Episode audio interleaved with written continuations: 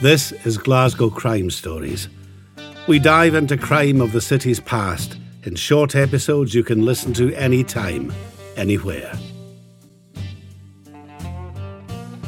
In today's episode, the impressive Glasgow cop who had policing in his blood and helped drive innovation in policing.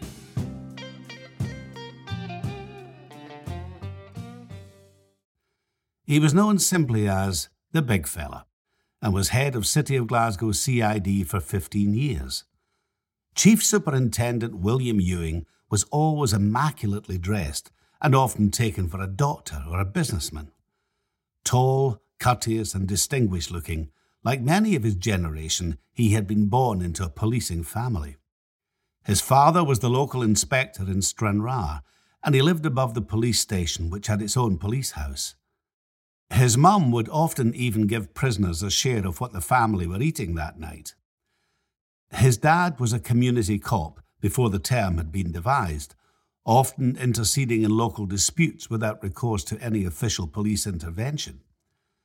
Ewing joined the City of Glasgow Police in 1911, travelling to the city for the first time ever by rail.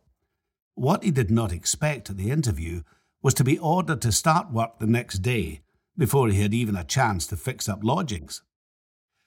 Forty years later, at his retirement dinner, he joked that he still had the return half of the train ticket. At that time, policing was still in its infancy.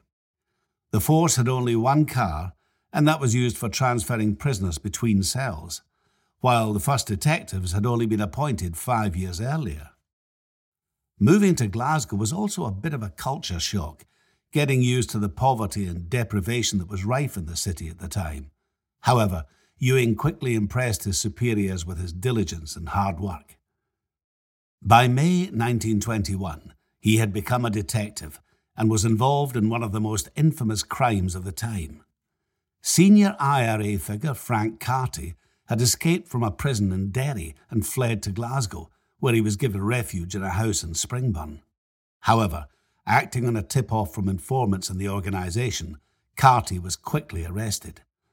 A few days later, he appeared in court and was taken by prison van to Duke Street Jail in the east end of the city. Because of the terrorist threat, a number of armed officers travelled in the same van as an escort. As the van neared the jail, a large number of gunmen opened fire, killing one police officer, Inspector Robert Johnston, and injuring another officer, Sergeant George Stirton. However, they failed to free Carty and instead fled on foot. Ewing was one of the first officers on the scene and was involved in the arrest of more than 50 suspects. However, in a sensational development at the High Court in Edinburgh, all 13 accused walked free as they had all provided alibis, and the prosecution were unable to prove that they had been at the scene of the shooting.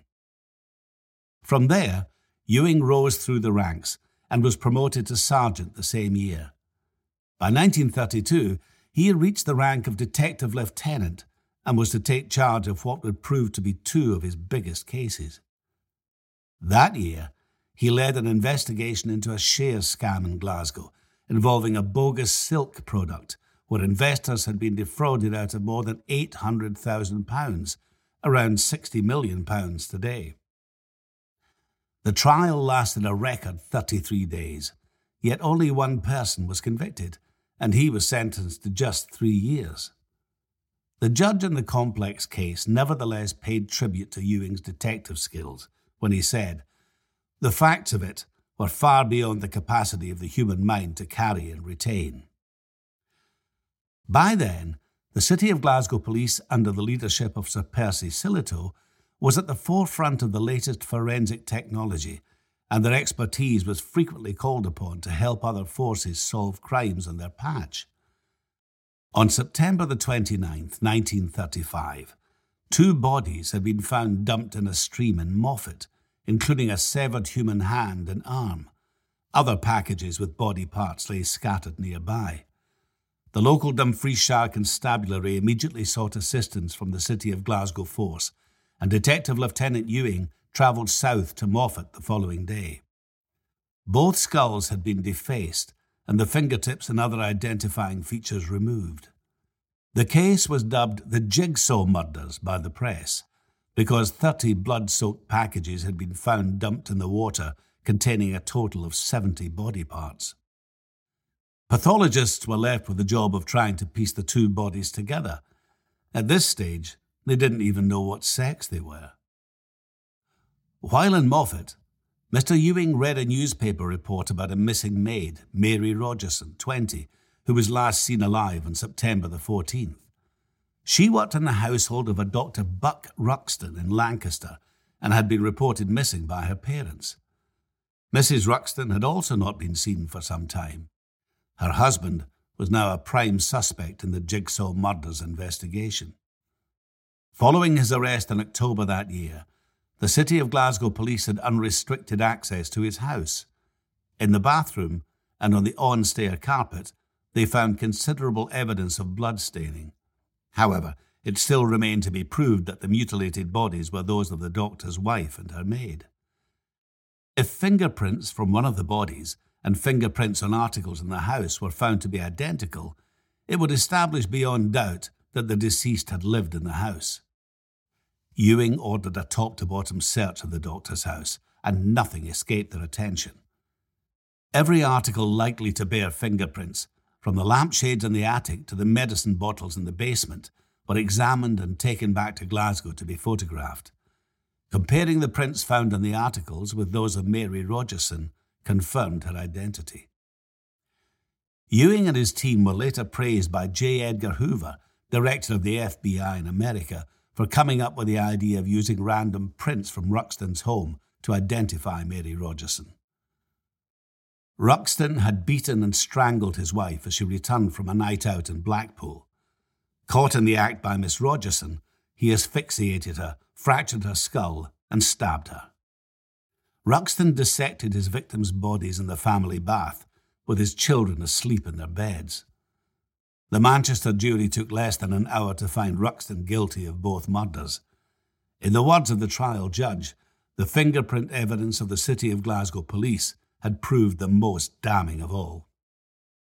Ewing had been a key figure in the investigation, from his visit to Moffat to the arrest of Ruxton 12 days later. He received many other glowing tributes for his work in the case. One Sunday newspaper described him as one of the most brilliant investigators of the Glasgow CID. Ruxton was hanged on May the 12th, 1936, at Strangeways Prison in Manchester with 5,000 people gathered outside. The Director of Public Prosecutions in England also wrote to Glasgow's Chief Constable, congratulating Ewing and his men on their investigation. The pioneering techniques the city's detectives had employed had presented prosecutors with a watertight case against Ruxton and would form the template for all future murder inquiries. Lancaster police also held a whip round and used the money to buy a Rose Bowl to be used as a prize in a police competition. Ewing won it the year after. In 1937, he was given the rank of Detective Superintendent, awarded an MBE, and made head of the City of Glasgow CID. By 1945, he had been promoted to the newly created rank of Detective Chief Superintendent. That year, he investigated one of the most callous and cold blooded murders ever committed in Glasgow, even by the city's violent standards. Two railway workers were shot dead in a botched robbery in which the gunman escaped with only a few pounds. It was Monday, December the 10th, and clerkess, Annie Withers, Porter William Wright, and junior porter Robert Goff were on the late shift at Pollokshields East Railway Station near Albert Road. About 10 p.m. that evening, the door burst open and a young man brandishing a gun appeared.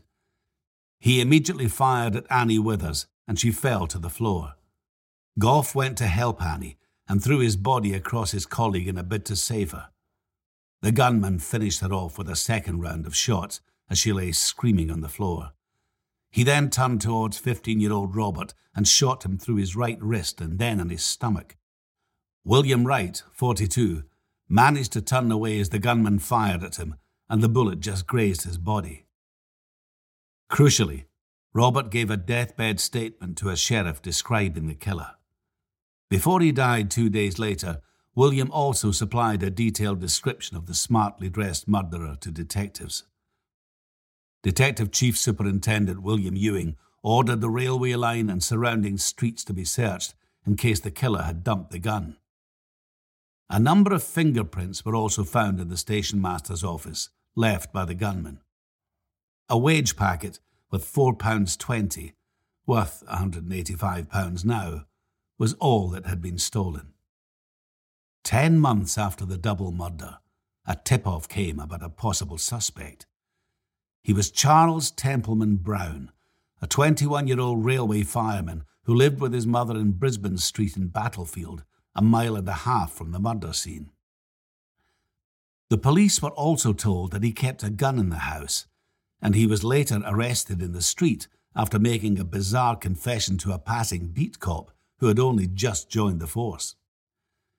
He went on trial at the High Court in Glasgow on December the 9th, 1946, one year to the day of the double murder. After an hour's deliberation, Brown was found guilty and the trial judge, Lord Carmont, sentenced him to death by hanging. However, a petition to save him from the noose was successful, and the sentence was commuted to that of life imprisonment. During his time in the force, Ewing was also responsible for arresting a cop killer and a killer cop. Retired Detective James Straiton, 62, had been shot dead while trying to foil a burglar who had tried to rob a neighbour's house in Edinburgh Road, Carntyne. Around 8:30 p.m. on March the 26th, James and Annie Deacon had asked for his assistance, suspecting someone had broken into their house and was still there. Without a thought for his own safety, the former detective fetched his old police baton and went immediately to help. Mr. Deacon offered to go into the house while James Straiton covered the front. Once inside, the neighbour saw two men at the top of the stairs. One was armed with two guns which he carried in both hands. When the intruders tried to flee the house, Mr. Deacon blocked their escape. The older of the two armed intruders opened fire, but narrowly missed him. There was a violent struggle, and James Straiton hit the gunman in the head with his old police baton. The blow knocked the intruder to his knees, and in retaliation, he shot James Straiton in the stomach. Both burglars then ran off, leaving the retired police officer dying in the garden. There had been two previous burglaries in the Dennistoun area involving a firearm, where the intruder got in via a drain pipe. In one in Whitehill Drive, a bullet was fired to force open a door. In the second, in nearby Golfhill Drive, a gun was used to threaten the owner after he disturbed them. Ewing ordered his men to search for all criminals between the ages of 20 and 25 who had previously broken into homes using a drain pipe. Their fingerprints could then be compared to a fingerprint which had been left at the scene of the Golfhill Drive break in. If they could get a match, they would then have a credible suspect for the murder. They quickly found one belonging to John Caldwell, a 20 year old soldier who lived in Bridgeton, Glasgow. Caldwell stood trial at the High Court in Glasgow in June 1946, where he was found guilty and sentenced to hang. Four years later, another major headline grabbing case would further test Ewing's detective skills. On midnight, on July the 29th, 1950, the crumpled body of Catherine McCluskey was found in Prospecthill Road, Govanhill. Catherine was 42 years old a single parent with two children, both by different fathers, something that was frowned on at that time in post war Britain.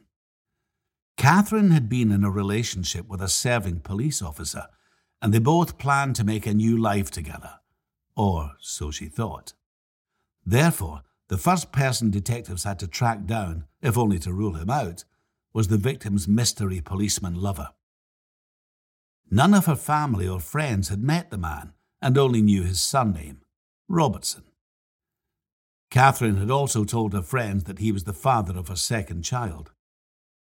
Following investigations, the mystery lover turned out to be 33 year old married father of two, Constable James Robertson. However, Constable Robertson, when he was questioned by Ewing's team, denied knowing Catherine McCluskey.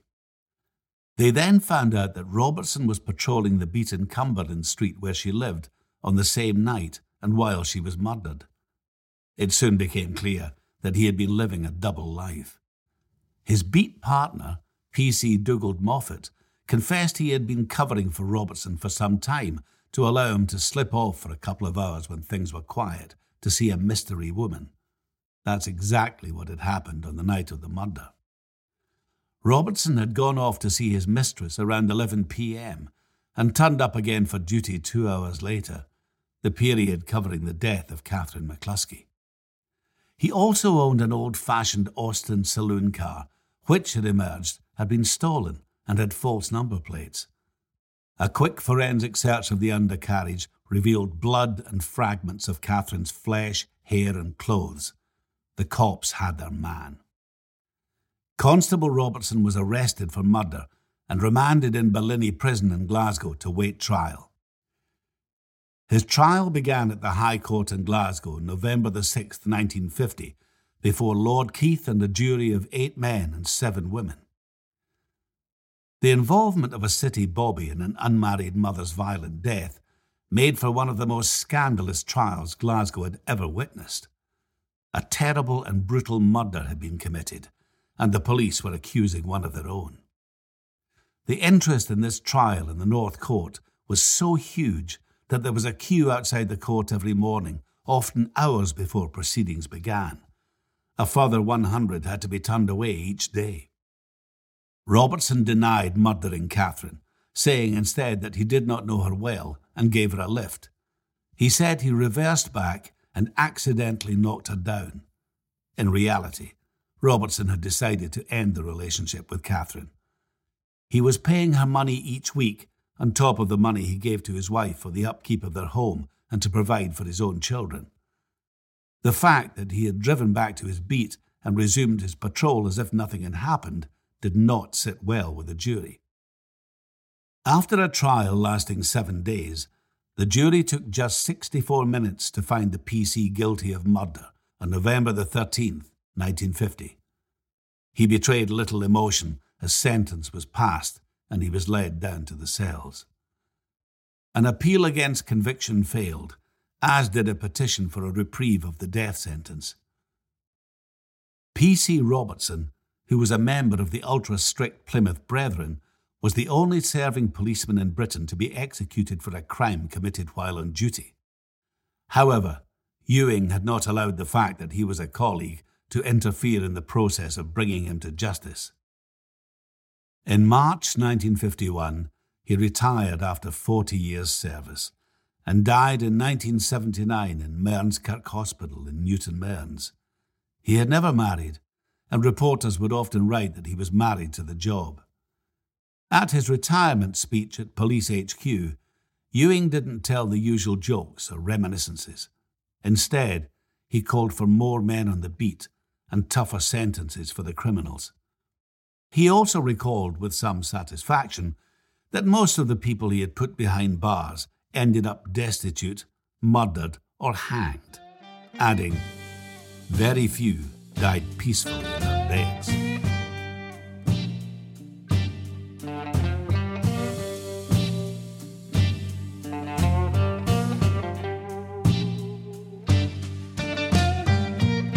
This podcast was brought to you by the Glasgow Times. With a digital subscription, you can access our exclusive, insightful, and trustworthy local news from just £2 for two months.